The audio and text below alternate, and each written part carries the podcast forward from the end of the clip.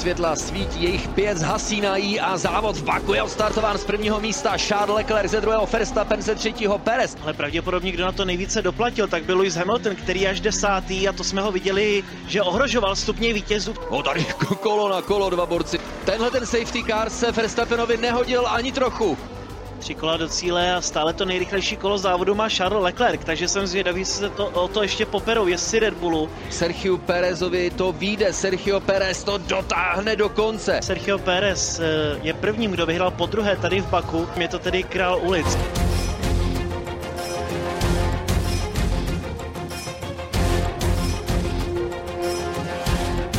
Letošní sezona Formule 1 se po jarní přestávce rozjela ve velkém stylu, ve kterém je diskutováno hodně prvků. Od vynucované show přes očekávané a pořád nepřicházející výkonnostní zlepšení soupeřů Red Bullu až po to, zda má Sergio Pérez reálnou šanci na to vyzvat Maxe Verstappena v boji o titul mistra světa. Jako vždy oddělíme zrno od plev tím, že stranou dáme to méně důležité a vypíchneme podstatné souvislosti a zákulisní informace. Právě od toho je tu pořad Insta Pocket z podcastu Kolo na kolo, tentokrát z azerbajdžánského Baku.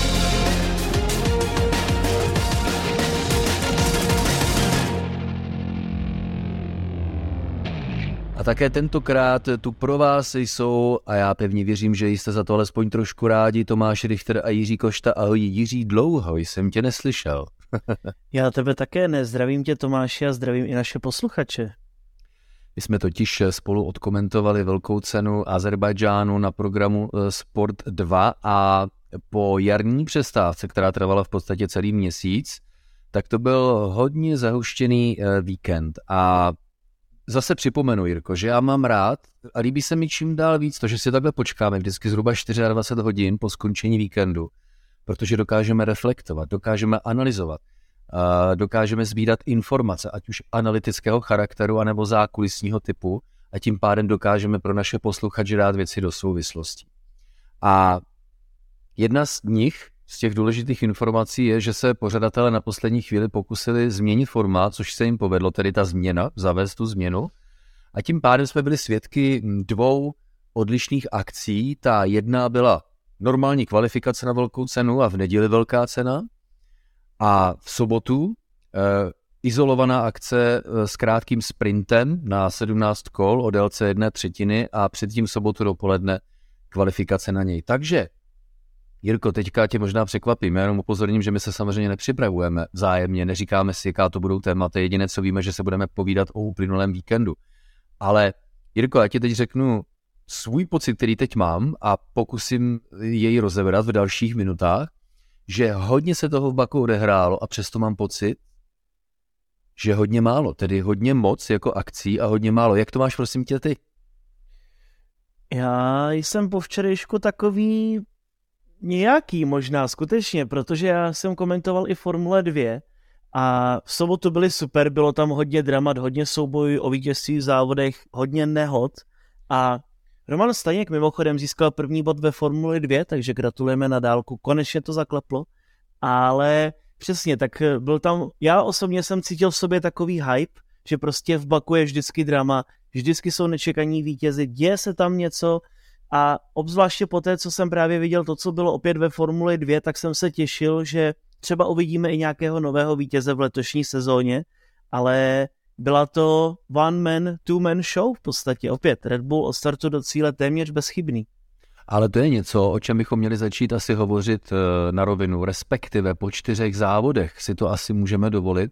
Očekávali jsme, co přijde Říkali jsme, počkejme do Baku, protože budeme mít za sebou tři velké ceny a jarní měsíční přestávku, po které týmy dostanou možnost nasadit novinky. Uh, ona dlouhá jarní přestávka eh, vznikla vypadnutím velké ceny Číny a člověk si řekne, jestli přijdou nějaké změny ve výkonnostním žebříčku. A oni nepřišli. Tak jak to vypadá teď, tak prostě Red Bull jako dominantně. Red Bull nemá soupeře. Jsme minimálně na začátku sezóny ve které už jsem přesvědčený, Jirko, že Red Bull bude dominovat a ještě jsem pořád čekal, jak na něj dopadne uh, princip uh, vývojových handicapů a bonusů, kdy ten, kdo skončil na prvním místě v loňském roce, tak má omezené kapacity počítačových simulací a aerodynamického tunelu, na, oproti tomu ten, kdo skončil poslední, tak má větší tyhle ty kapacity. A pořád se takhle bavíme, nebo jsme se bavili v prvních třech eh, velkých cenách a v jarní přestávce, ono to možná na ten Red Bull dolehne. Ale já to mám tak, a neříkám, že se nemusím mílit, pořád se mohu mílit, konec konců, kdybych věděl, jak to přesně dopadne, tak na to ani nemusíme koukat. Ale můj pocit, moje přesvědčení je takové, že Red Bull, pro Red Bull to prostě bude procházka růžovou zahradou. Co ty si myslíš?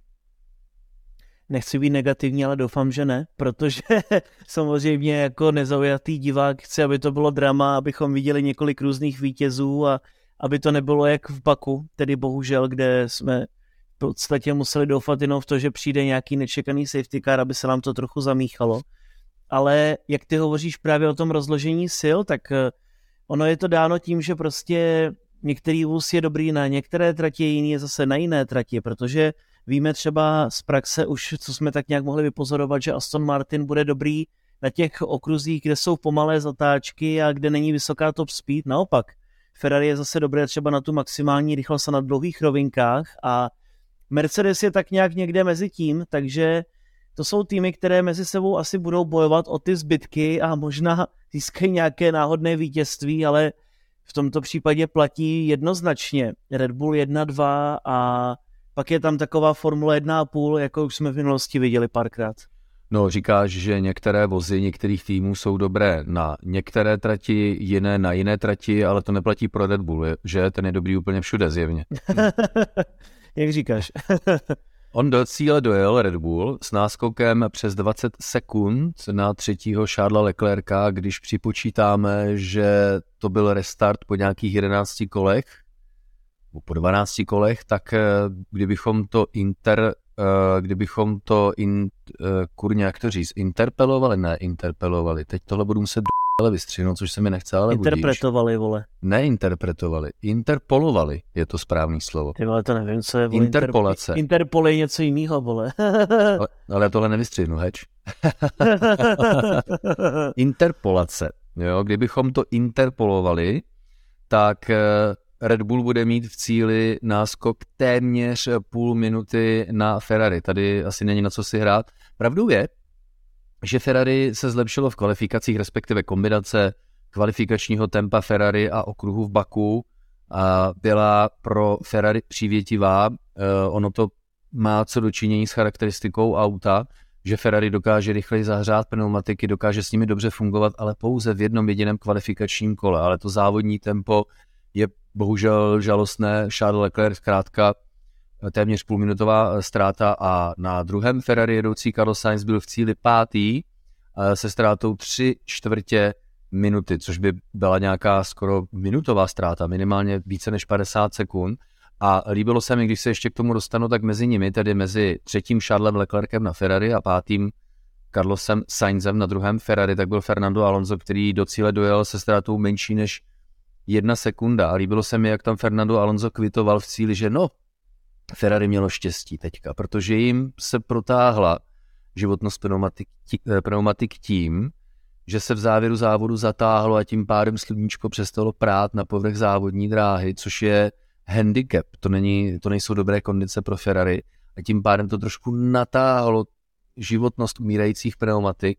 Nebýt toho, kdyby sluníčko svítilo pořád, tak je Fernando Alonso přesvědčen, že by to byly v Baku pro Aston Martin, Jirko, další stupně vítězů?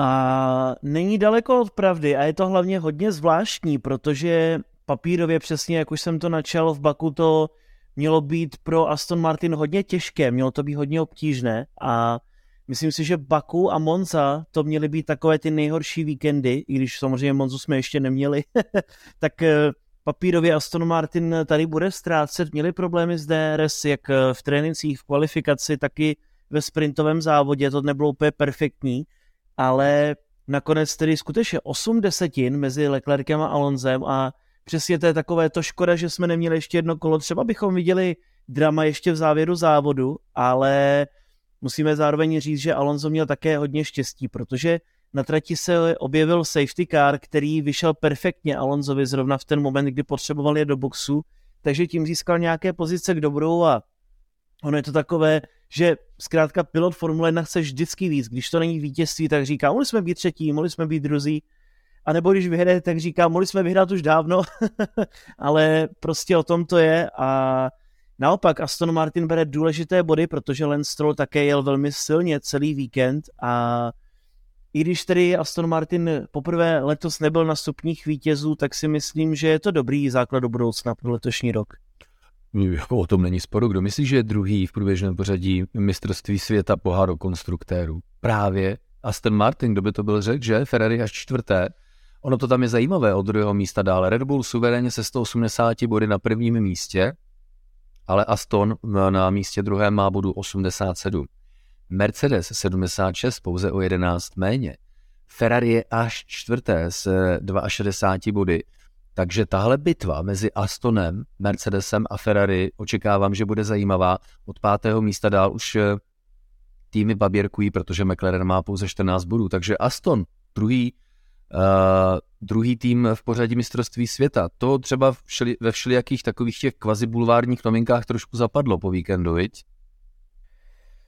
No, hlavně ono jde o to, že Charles Leclerc získal dvě pole position z toho jedno třetí místo. A i když jsme tedy tak nějak tušili, že to na vítězství nebude za normální situace, tak eh, samozřejmě to není to, kde by Ferrari chtělo být, obzvláště potom, jak mělo silný ten vstup do loňské sezóny a jak jsme slyšeli některá velkohubá prohlášení ohledně toho, že se podařilo vyřešit technické problémy a že se vůz zlepšilo jednu vteřinu. To sice je víceméně pravda, ale soupeři, třeba Aston Martin se zlepšil o čtyři vteřiny, takže to je samozřejmě pak ten významný rozdíl v celém závodě a Charles byl takový také na ča- částečně spokojený, částečně nespokojený, je hořko-sladké třetí místo to bylo, ale já si myslím, že, jak ty říkáš, Mercedes, Aston Martin a Ferrari jsou blízkou sebe a tam to bude hodně zajímavý souboj o ten titul vícemistra mezi týmy v letošní sezóně.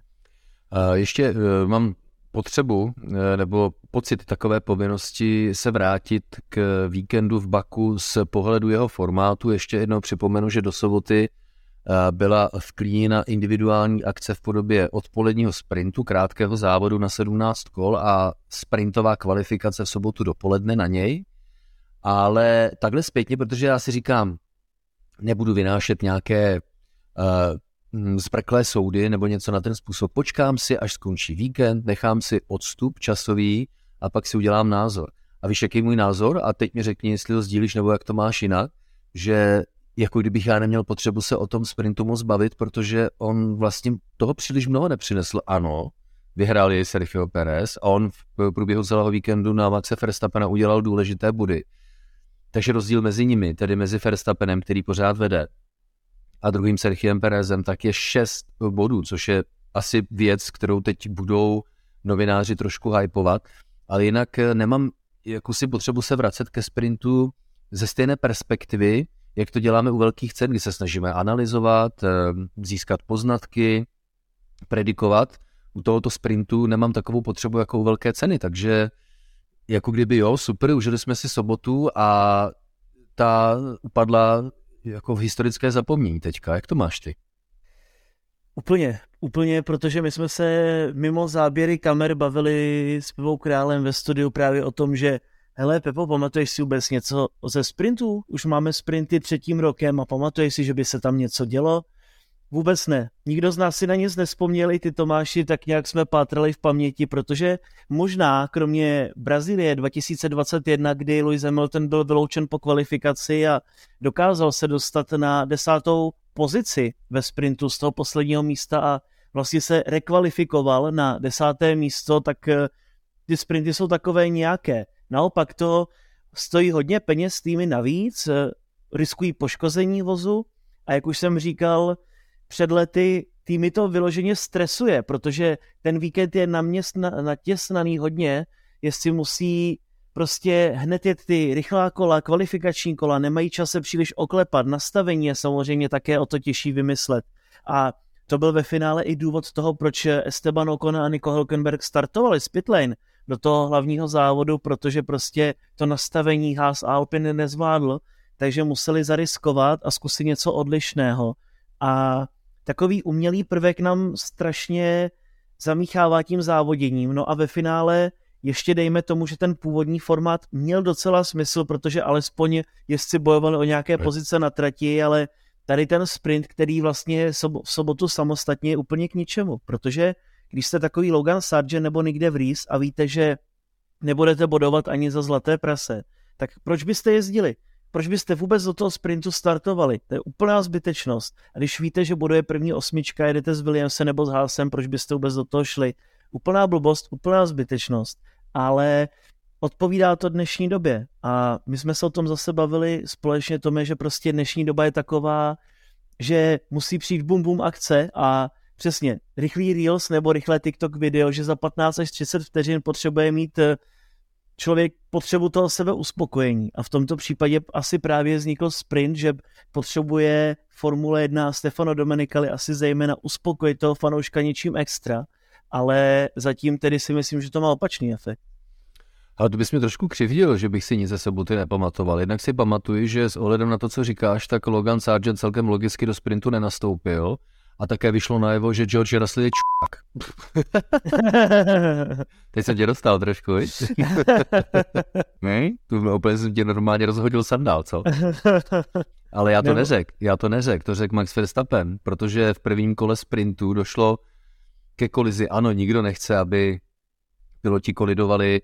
Uh, Russell s Verstappenem bojovali v prvních zatáčkách prvního kola ve sprintu a prostě malinko to sklouzlo uh, Raslovi, takže lehce ťukl do uh, Verstappenova Red Bullu, dělal mu tam díru v bočnici, což je věc, která se jako běžně stává, zejména v těch skrumážích uh, na úzkých tratích městských okruhů převážně. No ale Max Verstappen tomu se to hodně nelíbilo a pěkně vyčinil Georgi Russellovi, což se dá pochopit, že mu vyčinil. On říká, tedy George Russell se omlouvá, No ale neměl jsem prostě dostatečnou přilnavost, měl jsem chladné pneumatiky. No ale to mají každý. To má každý chladné pneumatiky. To, jako, to znamená, že jako k tobě přistoupím takhle příště zase ty čku a napadají mě v tomto ale dvě myšlenky, Jirko. Po sprintu se tedy nehovořilo o ničem jiném, než o této mini konverzaci mezi Raslem a Verstappenem. A e, řík, což je škoda, samozřejmě. A říkám si, jak je dneska ten svět postavený tak, že apelujeme na to, abychom třeba na sociálních sítích se k sobě chovali trošku lépe. Abychom si nenadávali, abychom nehejtovali, abychom nevyhrožovali, abychom netrolili a pak eh, se skoro možná třeba až nikdo nepozastaví nad tím, že Max Verstappen takhle v klidu uh, počastuje svého soupeře. Co ty na to říkáš? Ono je to také možná dáno tím, že to je Max Verstappen, protože kdyby to řekl takový dost často gentlemanský George Russell, crikey, tak eh, by to možná bylo také o něčem jiném. jsme na to možná trochu u Verstappena zvyklí, ale eh, jak ty říkáš, měli bychom se respektovat, měli bychom být k sobě slušní a diskutovat slušně a vytvořit nějakou konstruktivní kritiku, pakliže je důvod a bavit se o tom, diskutovat o tom a ne říct o někom, že je prostě č**, protože tam bojoval opozici. To se mi úplně nelíbí, je to takové, nereprezentativní, je to strašně dětinské v tom pohledu, když si vezmeme, že Max Verstappen už má na bedrech skoro tři tituly mistra světa, tak uh, vemte si Luisa Hamiltona, ten když mluví zprostě, tak to už jo musí být, protože Lewis Hamilton je asi jeden z nejvíce slušných jezdců, by se dalo říci, a to je sedminásobný šampion Formule 1, je to ambasador toho sportu. A jedna věc je, co si kluci řeknou, když jsou spolu v hospodě nebo spolu letí v letadle, ale prostě Oni to vědí, že je zabírají kamery a vědí, že mluví do vysílačky, která se pak vysílá do celého světa a měli by o tom trochu přemýšlet, protože konec konců Max Verstappen si udělal jméno a proslavil se tím, že není ve Formule 1 proto, aby byl druhý. Přesně to udělal George Russell, teď Maxovi a najednou je z toho problém. Uh, Max Verstappen je hlavně velkým vzorem, jak říkáš, eh, má téměř tři tituly mistra světa v kapse, je obrovským vzorem pro dneska už velmi početnou skupinu fanoušků. Já ho velmi obdivuji, protože nejenom, že je rychlý, je také velmi inteligentní, eh, má v hlavě naprosto jasně srovnáno to, co v životě chce teď, co od života čeká v budoucnu. A o to víc mě překvapuje, že právě proto by si měl uvědomit, že to není o tom George Russellovi nevynadat v úvozovkách za to, co mu udělal. Nehledě na to, že to je závodník, to se prostě může stát. Jdeš do rizika, nevíde to, uklouzne to ale e, přece tě jako nebudu za to ukřižovávat nebo tě dám na gilotinu. jde to říct zkrátka tisíce jiných způsobů, než tím v podstatě nejhorším možným, který hlavně není dobrým příkladem pro, pro další lidi a pro hlavně naše děti, u kterých přece jenom asi trošku chceme, aby kdyby se stali slavnými a jednou oni budou vzorem pro někoho, tak aby se prostě chovali nějak. To znamená, tady já jsem z toho hodně rozpačitý, protože to bylo absolutně zbytečné. Někteří budou Maxe Verstappena hajt, on to George Russell řekl, ale já to chápu, to prostě bylo ve víru vášně, no. Ve víru vášně. Bylo po skončení závodu už dávno, jo, a prostě nebylo to úplně nutné, však také George Russell říkal, víte co, on se tímhle tím schodil asi trošku sám, a je to škoda, protože kdyby to slyšel můj kluk, můj syn, sedmiletý, tak jak já mu to budu vysvětlovat, že prostě tohle se jako nemá, jo.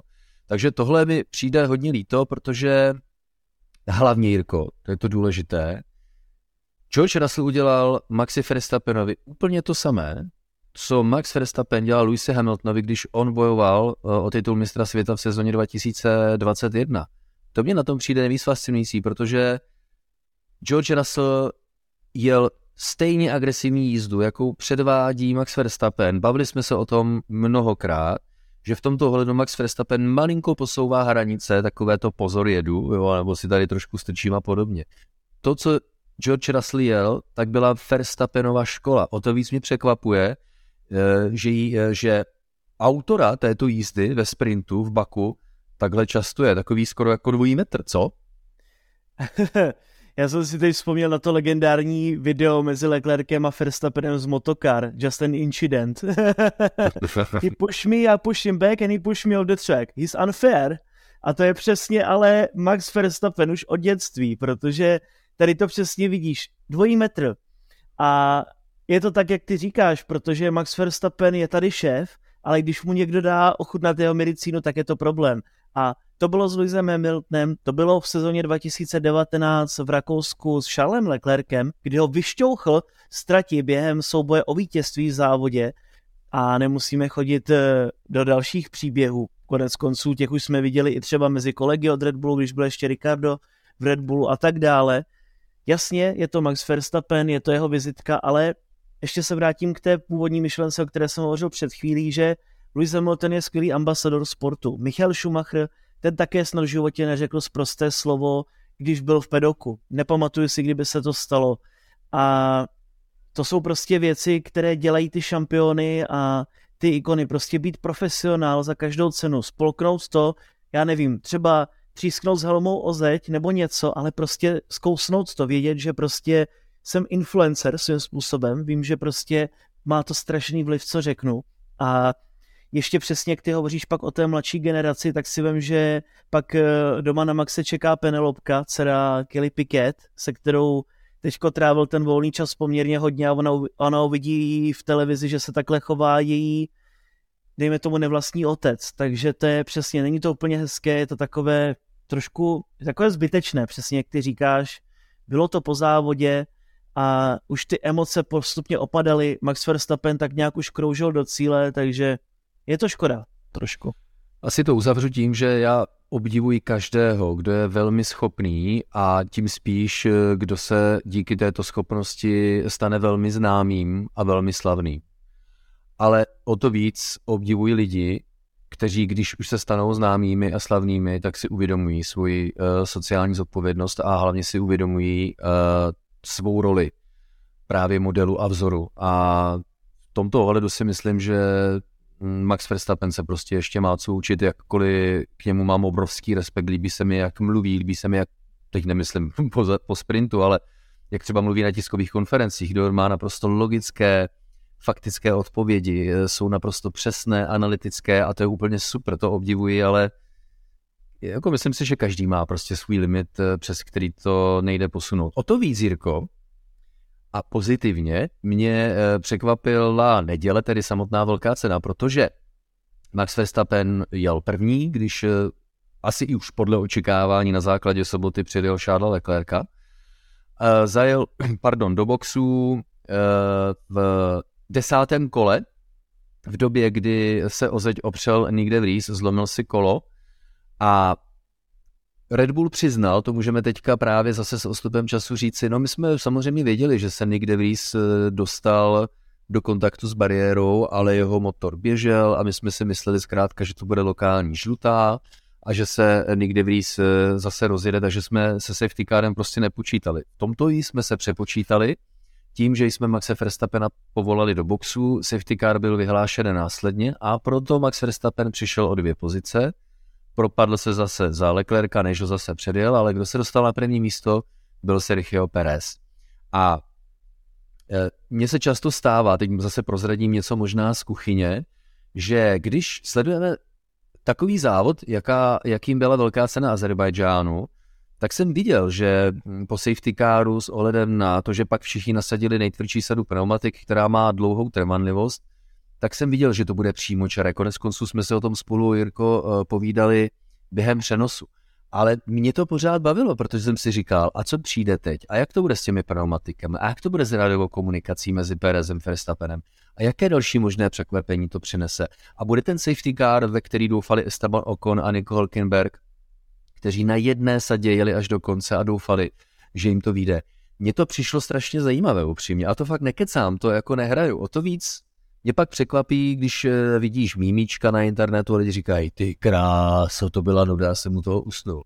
Ano, po safety caru to byl přímý, eh, takový plošší průběh velké ceny, ale já jsem se u toho bavil a o to víc mě eh, překvapilo, že třeba jiní ne. A pořád to je další důkaz toho, jak eh, některé uh, lidi takový průběh velké ceny opravdu nudí, ale, ale mě v žádném případě. Jasně, nebylo to tak adrenalinové jako řada jiných velkých cen, ale nenudil jsem se, Jirko, to jsem jako nějaký magor, nebo to mám jinak hozené, jak to máš ty, prosím tě?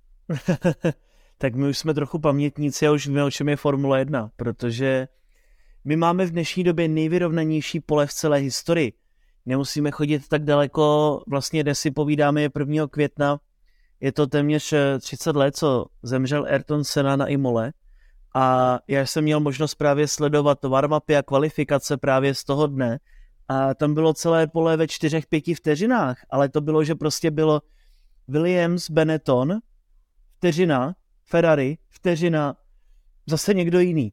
A my dnes máme prostě ve vteřině a půl 20 skvělých pilotů, 10 skvělých týmů, takže ono to někomu přijde nudné, ale prostě v dnešní době má šanci i co se týče rychlosti, dejme tomu, pořád šanci vyhrát kdokoliv, protože přesně třeba Pierre Gasly, eh, Itálie 2020, Alfa Tauri a tak dále. McLaren má také šanci třeba vyhrát o rok později na Monze a prostě to byl tým, který na papíře byl do vteřiny v kvalifikaci, nebyl tak výrazný, ale prostě sešlo se to tak, že mohl vyhrát, byť nikdo neměl technické problémy. A prostě Formule 1 se točí v kruzích, je to pořád dokola. Na začátku té nějaké generace pravidel někdo odskočí, dominuje pár let a ke konci těch pravidel se to sjede dohromady. Proto jsme v sezóně 2021 viděli tak fantastickou bitvu a v sezóně 2023, kdy jsme na úvodu těch pravidel, tak vidíme dominanci Red Bullu. To tak prostě je. Až budou pravidla roku 2026, tak bude třeba dominovat zase Ferrari, první tři, čtyři sezóny a až skončí pravidla třeba v roce 2030, tak už to bude zase třeba mezi Ferrari, McLarenem a Audi. A tak to prostě je. Mě to strašně baví, i když přesně lidé jsou trošku zmlsaní z toho, co viděli v sezóně 2021 a to, co viděli v Drive to Survive, tak samozřejmě realita je trochu jiná. A pochopitelně pro ty nové fanoušky, kterých bylo hodně v těch posledních dvou, třech letech, je tohle trochu nuda, ale je to takové menší varování. Vím, že v budoucnosti to bude zase trošku vyrovnanější, že teď je to možná trochu pro někoho nuda, ale věřte, že zase to bude hodně zajímavé a máme se zase na co těšit. No, ne to eh, objektivně tím, ale to je upřímně na jiné téma, mimo eh, platformu našeho podcastu Kolo na kolo, že lidi se dneska nudí u věcí, u kterých se prostě dříve nenudili. Dochází k inflaci zábavy. Dneska jsme schopni projet, ať už to jsou YouTube uh, Shorts videa, nebo Reelsy, nebo TikTok videa, uh, které každý má délku, já nevím, 15-20 sekund a jsme schopni jich projet, když ne, stov, když ne stovky, tak třeba desítky za každý večer. A tahle ta inflace, dejme tomu, schopnosti přijímat informace, chápat souvislosti a hlavně pozadí událostí, tak eh, ta naše schopnost se v tomhle ohledu zhoršuje a pak eh, nás samozřejmě nebaví, eh, nebo mnohé z nás lidí nebaví velká cena, u které prostě nevidíme ty, ty detektivní příběhy, protože zkrátka už nemáme schopnost je tam vidět, i když se jako komentáři snažíme neustále navízet a prostě nás nebaví. Mě to baví, Jirko, mimochodem taková vsuvka, proto jsme společně eh, vyrobili, dneska můžu říct, eh, dokumentární exkluzivní 20-minutový film o kouzlu strategie Formule 1.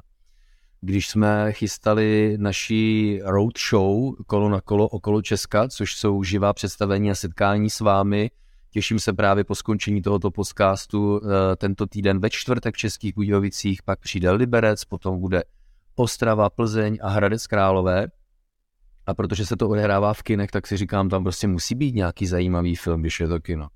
A chtěl jsem právě něco speciálního a rešeršoval jsem, co by tak mohlo být, eh, s kým bych musel vyjednat práva na promítání a říkal jsem si, tyho nic takového, co bych chtěl, není. Tak jsem, a to bylo velmi arrogantní rozhodnutí, uznávám, tak jsem řekl, uděláme si něco vlastního. A jakože jsme, jsme se zapotili hodně, ale máme to na světě, je to připravené a můžete se těšit a bude to pouze v kinech Sinestar právě během naší tour. Pokud byste se chtěli podívat, tak třeba na České Budějovice pár lístků ještě zbývá.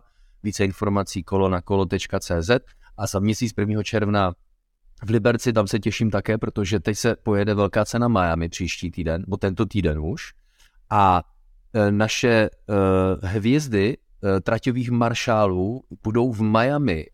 Uh, Radim Schneider a Jarda Havel, tam už jsou v Americe a budou dělat traťové maršály v Miami a až přijedou z Miami zpátky, tak se s nima potkáme v Liberci 1. června a budete se s nima moci potkat a budete si jich moci na cokoliv zeptat. To si myslím, že je naprosto exkluzivní setkání, takže já se osobně hodně těším. Ale zas na straně druhé nechci působit jako nějaký kazatel nebo moralista nebo mravokárce, ať si každý dělá, co chce.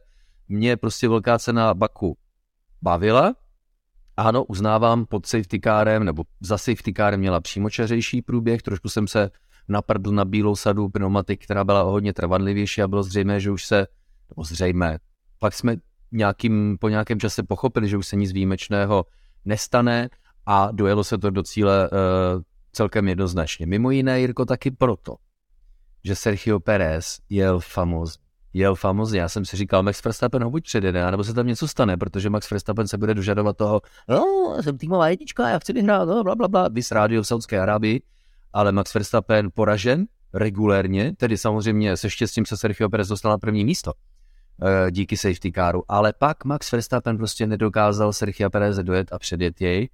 A co mě překvapilo, nejenom tedy smekám před výkonem Sergio Perez jako bravurně, ale Max Verstappen, jak sportovně to vzal, viď?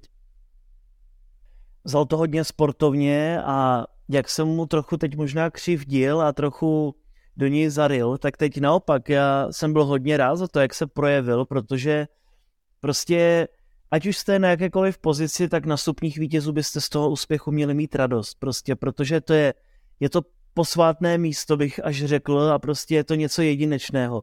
Někdo na to maká celý život a nedosáhne toho, nebo vemte si třeba takový Nico Hulkenberg, Kolik už odjel závodů, v životě na těch stupních vítězů nebyl. Kevin Magnussen byl na nich jenom při svém úplně prvním závodě v Austrálii 2014, to už je skoro 10 let.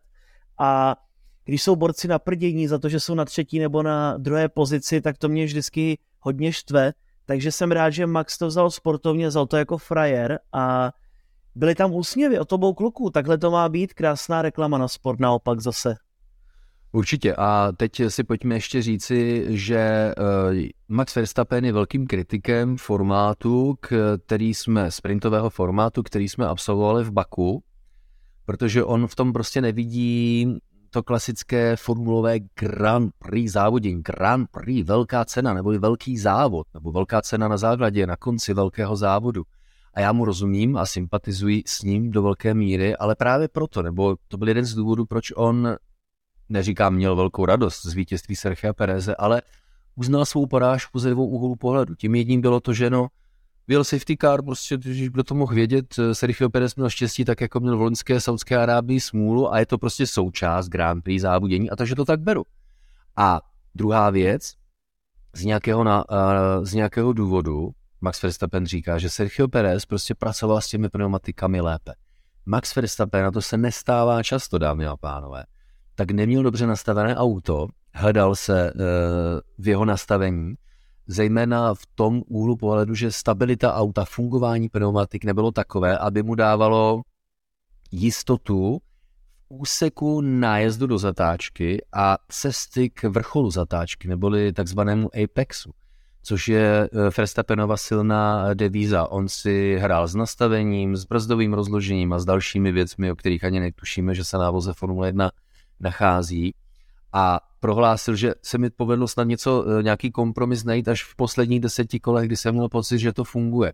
Ale tím, jak eh, ta stabilita auta nebyla dokonalá, a Max Verstappen se trošku prál z nestabilní části, ono to v některých záběrech bylo vidět. To smíká ta zadní část auta, štrejchali si tam oba kluci o bariéry nebo o zdi, oni si pak vyměňovali po závodě Max Verstappen a Sergio Perez pohledy na, na svá kola, protože obě formule, respektive kola obou formulí byla uh, odřena ze všech stran, tak uh, to je uh, aspekt, který Max Verstappen také uznal. Sergio Perez prostě byl lepší a nemám vůbec problém to uznat. A další věc ještě, Sergio Perez to bylo pár kol před koncem, se nepřiznal, v nájezdu do jedné ze zatáček také, jak samozřejmě tak ulicích Baku je to k bariérám hrozně blízko, a když si pilot najede prostě o nějaký půl decimetr víc doprava, tak se potká s bariérou a to se, potkalo, to se stalo Sergio Perezovi. Nepřiznal se, ale inženýři si toho všimli na senzorech a ptají se Sergio Pereze. Sergio, co se stalo? Čeko, co se stalo? A no, tak jsem se trošku otřel o zeď, jo, řekněte mi, jestli je všechno v pořádku. Bylo naštěstí všechno v pořádku a Sergio Perez prozradil, hele, ono se asi jako něco zlepšilo tím, jak jsem bouchl do té zdi, tak jestli se jako malinko změnil náklon kola nebo něco, tak mě se s tím autem najednou jelo něco lépe. Jirko, to je Baku a naprosto férové vítězství Sergio Pereza a sportovně uznaná porážka Maxe Verstappena a to je si myslím ten největší Grand Prix příběh z, Azerbaj- eh, z Azerbajdžánu. Co ty na to? No a teď se můžeme bavit právě o tom, jestli ten sprint má smysl nebo ne, protože kdyby bylo více času a byly by tři volné tréninky, tak by to asi Max vyladil a možná vyhrál. Takže je to, je to zajímavé, ale my víme z minulosti, že prostě Čeko je expert na městské okruhy a tady v Baku mu to vždycky hodně dobře šlo už od té sezony 2016, kdy ještě tehdy z Force India získal nečekané stupně vítězů, normálně v běžném závodě, kde nebyly žádné problémy. Takže Čeko umí ve městě, v Monaku to také umí, v Singapuru také, to jsou okruhy, kde dokázal oni vyhrát. A Christian Horner, ten už ale řekl, OK, super, že si vyhrál, ale teď to ještě ukaž na normální trati. Takže ono je to zase takové prostě, jak se říká ve Formule 1, jste tak dobří, jako je váš poslední závod a opět to platí u Čeka, má teď radost, eh, napravil si trošku renomé po tom, co předvedl v Austrálii v kvalifikaci, ale samozřejmě sezóna není jenom o jednom závodě a Čeko tedy musí nadále tlačit. Musí, já jsem na to zvědavý a uh, Jirko, uh, co já odhaduji, že jelikož uh, bodový rozdíl mezi druhým Sergiem Perezem v průběžném pořadí mistrovství světa a lídrem šampionátu Maxem Verstappenem je 6 bodů, tak eh, na straně jedné to může vypadat tak, že Max Verstappen si musí uvědomit, že to nebude procházka růžovou zahradou za jeho třetím titulem mistra světa a já bych to všem, všem samozřejmě přál, protože, jak říkám, já odhaduji, že Red Bull nepoklesne ve svém výkonu. Ostatní týmy jsou ve velkých technických trablech. Já neříkám, že jsou ztraceni, ale nemají takové know-how, které má teďka Red Bull díky Adrianu Newimu, protože Oni vyladili fungování DRSK eh, s ostatní aerodynamikou. Mám na mysli DRSK, to, to, tu klapku na zadním spoileru, na zadním přítlačném křídle s ostatními částmi auta, které samo o sobě je aerodynamicky velmi efektivní. A když se otevře zadní klapka, systém DRS je aktivován, tak prostě ta top speed leze exponenciálně. Ostatní týmy nejsou zdaleka tak efektivní já ne, neumím si představit, jak by ostatní týmy tohleto dokázali dohnat, když se například Ferrari trápí uh, s velkou uh, opotřebovaností pneumatik. Jejich pneumatiky v závodech vydrží podstatně méně než pneumatiky soupeřů. Uh, když se Aston Martin trápí s velkým odporem vzduchu, řekl bych s takovými vlastně základními v základními disciplinami, Mercedes James Ellison, který se vrátil do role technického ředitele, to je také důležitá informace z Baku, tak definitivně potvrdil, ne, ne, my nebudeme dělat žádné revoluce, to nemá smysl jako zahazovat koncept, který už tady máme druhým rokem a jít do začátku, my prostě musíme ladit to, co máme a když byl dotázán, a jak to teda budete ladit? A on říká, no je to vlastně hrozně jednoduché. Ano, v té Formule 1 se to snadno řekne, ale podstatně hůře udělá. My musíme přidat na přítlaku a odebrat aerodynamický odpor. A poměr těchto těch dvou věcí, to je ta aerodynamická efektivita. A tu má, a tu má Mercedes špatnou, nehledě na to, že pak k tomu přichází dynamika auta jako taková, uh, kdy auta jsou nastavena tuším způsobem a na konci rovinek se třeba Mercedes chová jinak, to je všechno dohromady, tak všechny ostatní týmy s výjimkou Red Bullu se trápí s těmito základními disciplinami, zatímco Red Bull je prostě vyladěný. A já si Jirko neumím představit, že by prostě v následujících závodech se staly nějaké zázraky a ostatní týmy se prostě výkonnostně zvedly. Takže v tomhle směru eh, to opravdu vypadá, že Red Bulli jedou a tím pádem bych si hrozně moc přál, aby Sergio Perez našel nějakou formu, která by mu pomohla své s Maxem Verstappenem bitvu o titul mistra světa a Sergio Perez to řekl sám když byl dotázán. A myslíš si, že dokážeš vyhrát titul mistra světa letos a Sergio Perez? A tyhle ty odpovědi se mi vždycky líbí, protože jsou takovým úderem na hlavičku hřebíku. On říká, prosím vás pěkně, mám doma rodinu se třemi dětmi. Myslíte si, že bych se po světě e, drancoval, kdybych nevěřil tomu, že dokážu získat titul mistra světa? Tak si Jirko přejeme, aby Sergio Perez byl řádným vyzývatelem Maxa Verstappena, viď? Ono je právě vidět, že Red Bull skutečně jenom ladí a upravuje takové drobné detaily, tak jemně trošku uhlazuje ten svůj monopost, protože ten základ je skutečně velmi dobrý a právě jak se očekávaly různé B specifikace a tak podobně tady do Baku, tak eh, kromě toho, že McLaren tedy přivezl novou podlahu, tak těch změn až tak moc nebylo, ale Red Bull právě trochu upravil bočnice, trochu upravil vlastně nějaký ten, nějakou tu podpěru zrcátka a takové detaily, ale není se čemu divit, ten vůz je dobrý a myslím si, že oni jsou teď eh, v takovém náskoku, že i kdyby nevyvíjeli vůz do konce roku, tak stále mají oba dva tituly jisté, protože vlastně Charles Leclerc říkal, já nevěřím tomu, že jsme byli jenom nějakých 13-14 vteřin za Red Bulli, oni museli jet na půl plynu. A skutečně to tak vypadalo, protože v Gidě byl ten rozdíl daleko větší a už tam se mluvilo o tom, že právě si Red Bull měli šetřit motory vzhledem k omezení samozřejmě se týče komponent na jednotlivé závody a na celou sezónu. Já se těším na další eh, víkend, protože se pojede velká cena Miami, pak máme víkendovou přestávku a pak se pojedou tři velké ceny po sobě. A předtím se ještě těším samozřejmě na čtvrtek za vámi, eh, drazí fanoušci a, a posluchači našeho podcastu Kolo na kolo. Eh, přijedu tam já, jestli to nevadí, přijede tam Jirka Košta samozřejmě, Pavel Fabry, mistr světa Red Bull Air Race, Martin Čonka a dva mý kamarádi a naprosto úžasní, inspirativní uh, lidé, Petr Šimek a David Salomon, což jsou moderátoři páteční jízdy Color Music rádia. Ale ještě předtím, na co se také chystám, nebo potom, vám prozradím, protože partnerem uh, naší uh, roadshow je společnost Tukar, tak já se také díky tomu ve dnech 3. až 4. června v pražském Hammer Centru v Praze 9 Horních Počernicích těším na setkání majitelů a tak příznivců americké automobilové značky RAM. Již druhý ročník této akce nazvané Rampkem spolu pořádá společnost Tukar. Druhý ročník akce Rampkem eh, bude opět srazem nejen majitelů všech generací modelů, právě téhle ikonické značky RAM, ale také přinese potěšení a zábavu a najdou ji tam také milovníci všech ostatních amerických vozů, neboli nebojte se Amerik, jak říká Tukar. A na rozdíl od loňského ročníku, který se konal v oblasti západních Čech, se celý letošní program přesouvá do Hammer Centra v Praze 9 Horních Počernicích, tedy adrenalinového off-road areálu poblíž dálnice D11 směrem na Hradec Králové.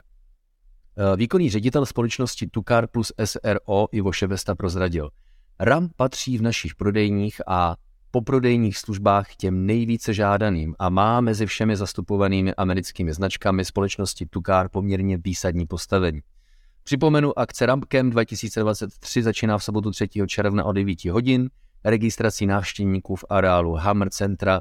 Pokud byste chtěli více informací a zaregistrovat se, tak eh, nabízím internetovou adresu www.rampcamp.cz. Zkrátka bude se to hodit v měsíci květnu a červnu hodně.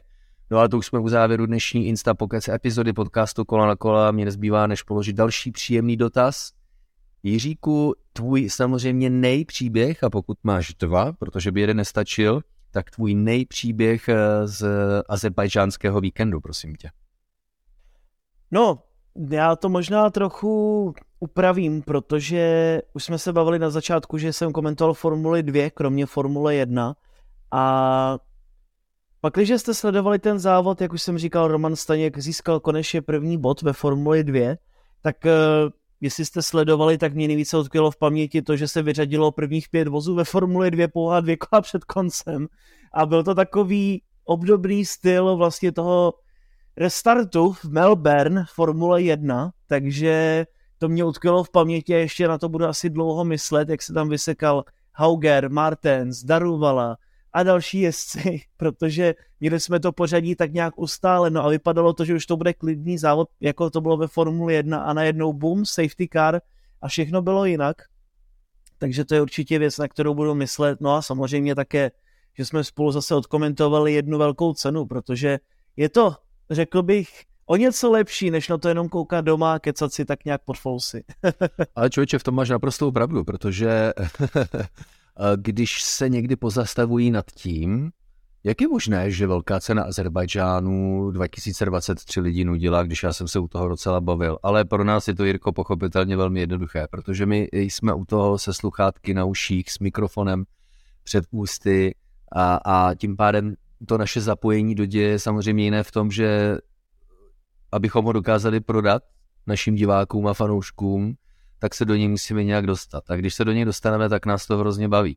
A vždycky říkám, eh, kdybyste měli čas a tu možnost a opravdu jste chtěli sledovat velké ceny Formule 1, tak je fakt nutné eh, tu velkou cenu sledovat od začátku do konce, protože to je něco jako film.